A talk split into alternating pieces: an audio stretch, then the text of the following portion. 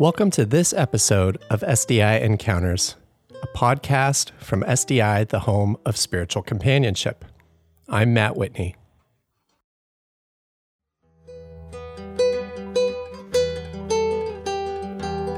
If you're enjoying this podcast and you want to help us share and spread the word about the life giving practice of spiritual companionship, you can help us out by subscribing to this podcast through your favorite app.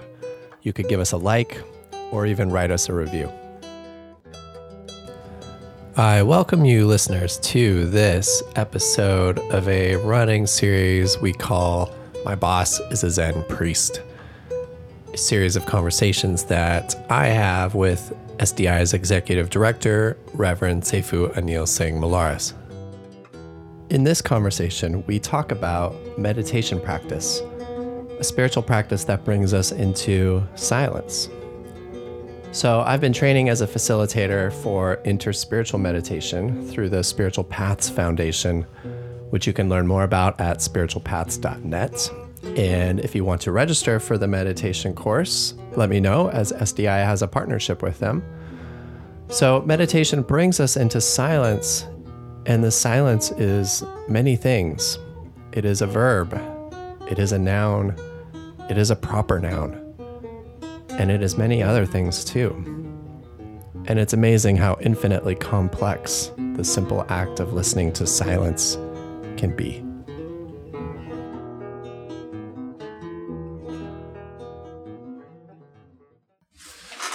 Let's talk about meditation. Yeah. As a as a contemplative practice in silence. I've been working with Ed Bastian a little bit in his interspiritual meditation yeah. practice and coursework.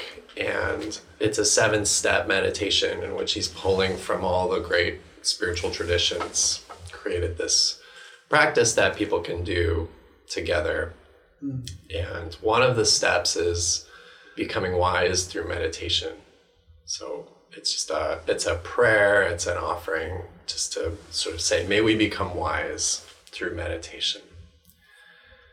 And I recently have started to understand what that means. And what it means is paying attention to silence and being with silence. And I have more to say on that, but I want to I want to ask you somebody who who meditates daily and has done so for many many years what is what is the encounter with silence that you have or that you that happens to you? I don't really want to mm. program the answer here. I just want to yeah well so so the first thing is silence is awfully loud. And i don't mean loud as in you know a cacophony. Is just um, as i was saying earlier you still yourself and suddenly everything that's swirling around us all the time that we learn to shut out, to filter out, so that we can function in, in these constructs that we've created for ourselves as humans, starts to manifest. And it is um,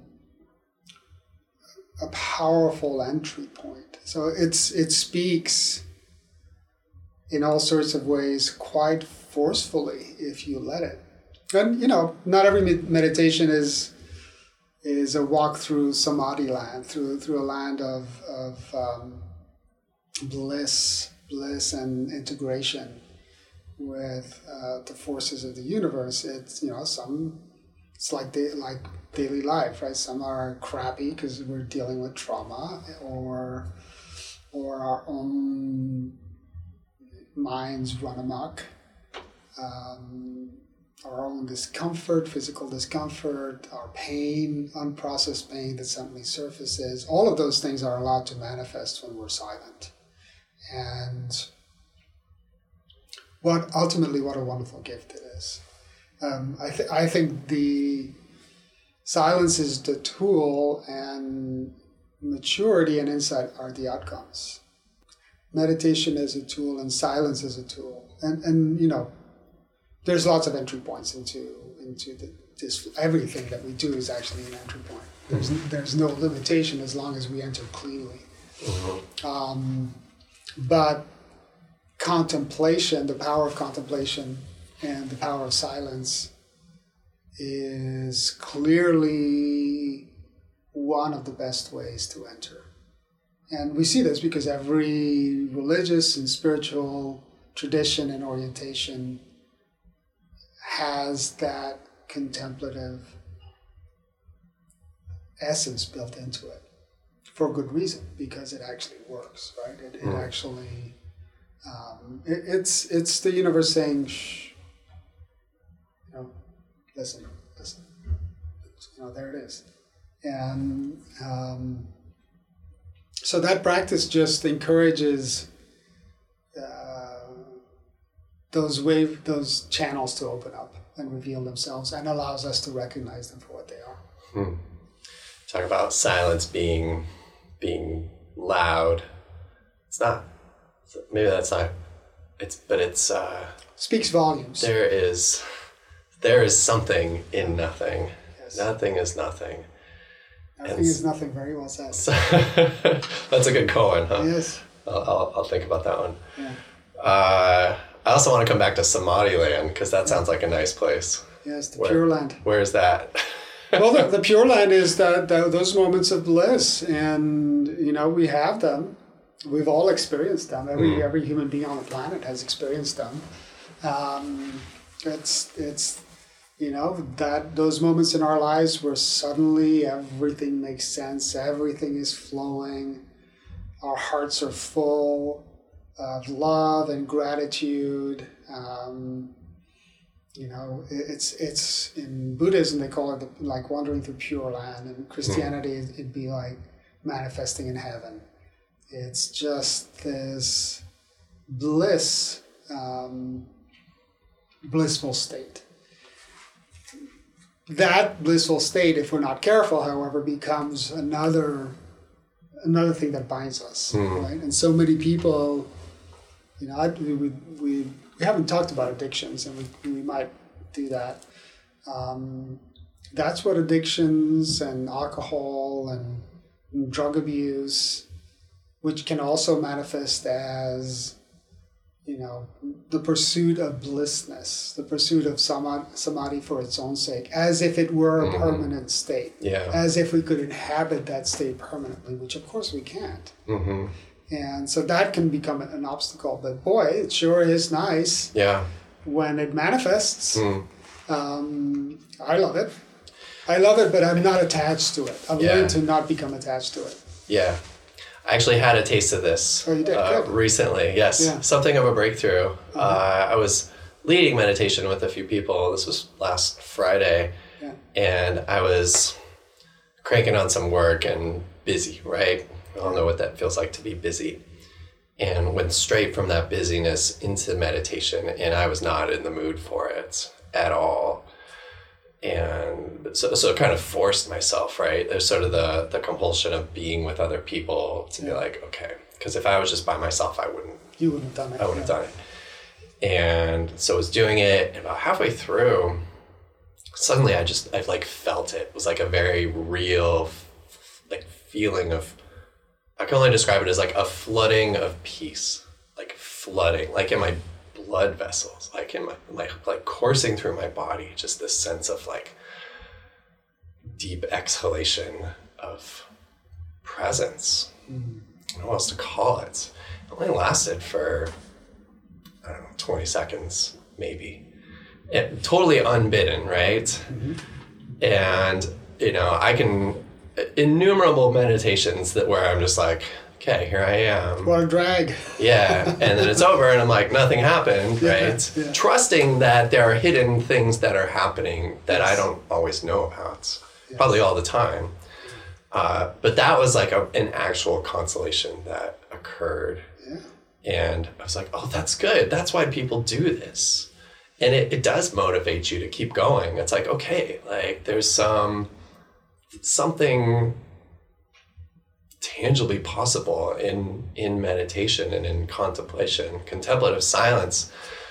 Uh, but then there's the temptation, right, to to do it strictly for the consolations, and that's the that becomes the the problem, or even the addiction. Yeah.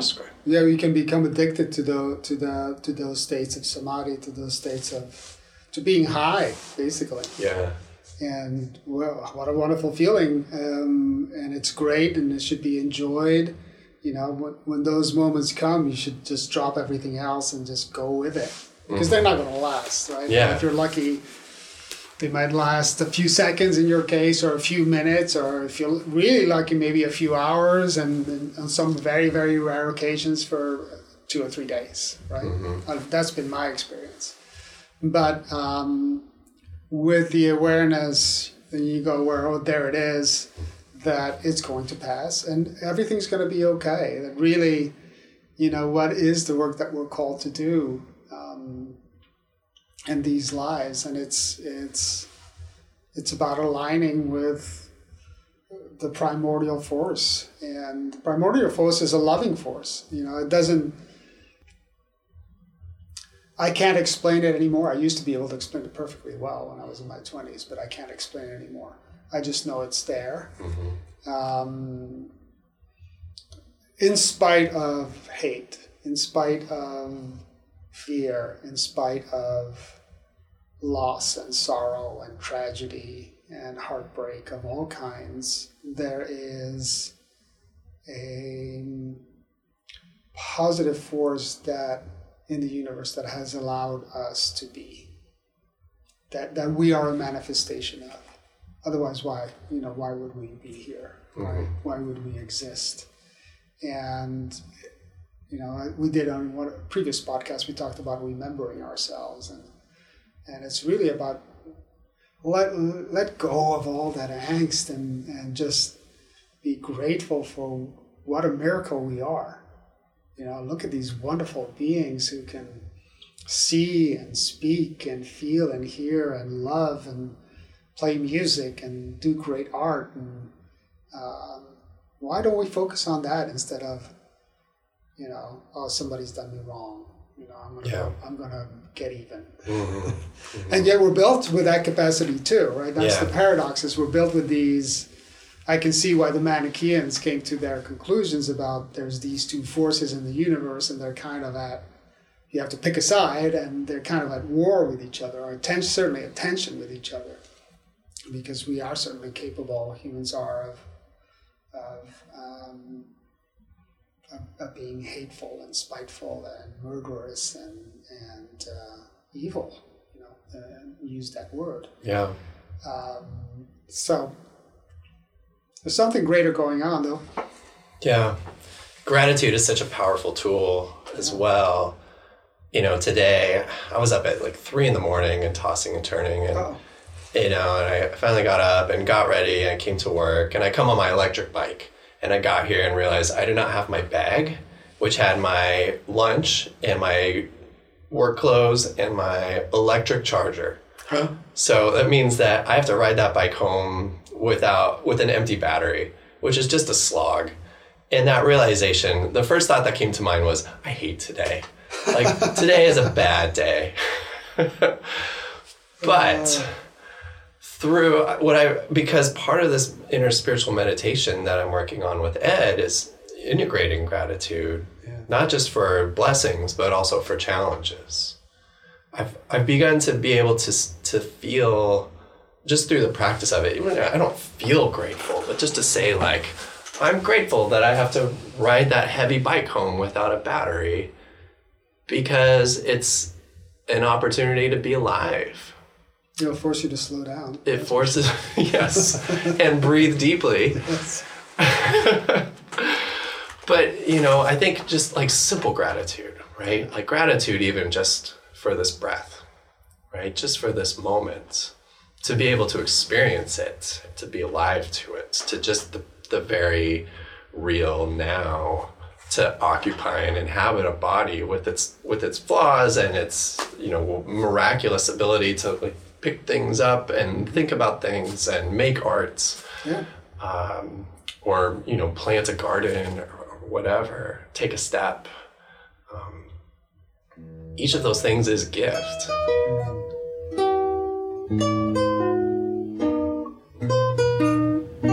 you've been listening to this podcast, you probably have a good sense of what it means to be on the spiritual journey. If you're curious about this, well, do you ever ask yourself questions around the meaning of life? What is the meaning of your life? Do you know yourself in your truest and fullest sense? Why are you here on this earth? What do you have to offer to the world? How can you be and sit with the inevitable pain, loss, and difficulty that beset us all at times? These are really deep questions, and spiritual companions go to work every day, listening, asking questions, and offering compassion to help people like you find your own answers workable answers, answers that are personal and practical, that build inner strength and equanimity. A spiritual companion listens to and honors without judgment your unique spiritual journey. Spiritual companions help each person find balance in the adventure of their lives and practice compassion with all whom they encounter. SDI is the home of spiritual companionship, and we believe everyone should have a spiritual companion. If you're interested in finding a spiritual companion, please check out our resource on our website, the Seek and Find Guide, a database of over 7,000 spiritual directors, chaplains, and life coaches from around the world who are available to companion with you on your own spiritual journey. The Seek and Find Guide is available on our website, sdiworld.org. And now, here's part two of our conversation. So, I think going into silence, there's an opportunity to be grateful just for what is, you know. So, when the when my mind starts racing or you know the, the thoughts start flooding in Andy Diller calls it the trivia and trash. I use that line a lot, but mm-hmm. I probably used it on here before. Mm-hmm. Um, but just just like catch yourself and sort of take a breath and be like, just be grateful for this and for this space, for this meditation, for the silence. And then nothing really more has to happen.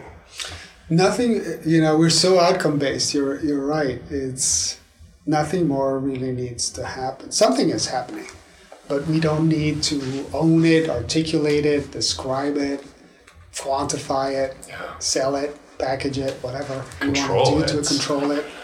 Um, we can just let it be and let ourselves be, and that seems to be really hard to do.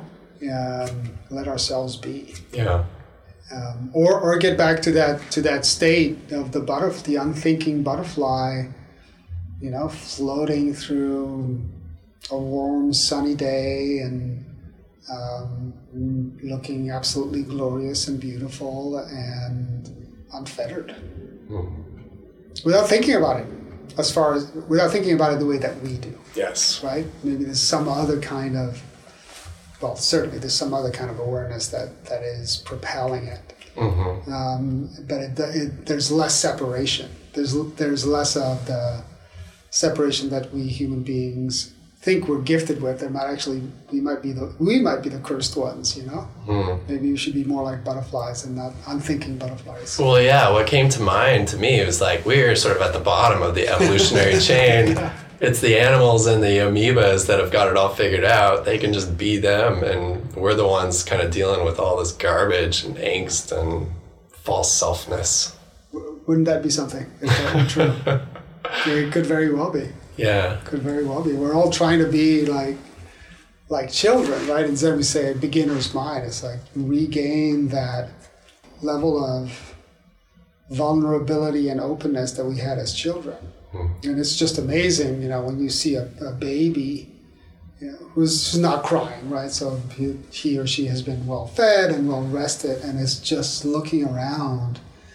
You can see it in, in his or her eyes, just this wonder. Like, oh, wow, you know, look at this. What is that? You know, and and just appreciating it beautifully and, and sincerely and, and with great depth. So we, we spent all our lives trying to go back to that state that Yeah. we began with. Yeah. Well, and I think silence helps teach us that, how to do that, Yeah. to just be, to sort of be that, sort of reclaim that inner child, let go of that adult who mm-hmm. just wants to make things complicated. I've come to understand silence as a living being and a teacher. Mm-hmm. Has have you had similar experiences with silence, practicing silence? Yeah, I I think silence is um, the more silent we are, the better we hear, the better we feel, the better we experience. Um, you know, so if we're sitting in the middle of on top of a mountain and it's a really windy, windy night, and there's lots of trees around. This is I love the wind because that's how that's where I hear the universe manifest and these winds are blowing through the the trees, and you can hear uh, the rustling of the leaves and the howling um, of the wind.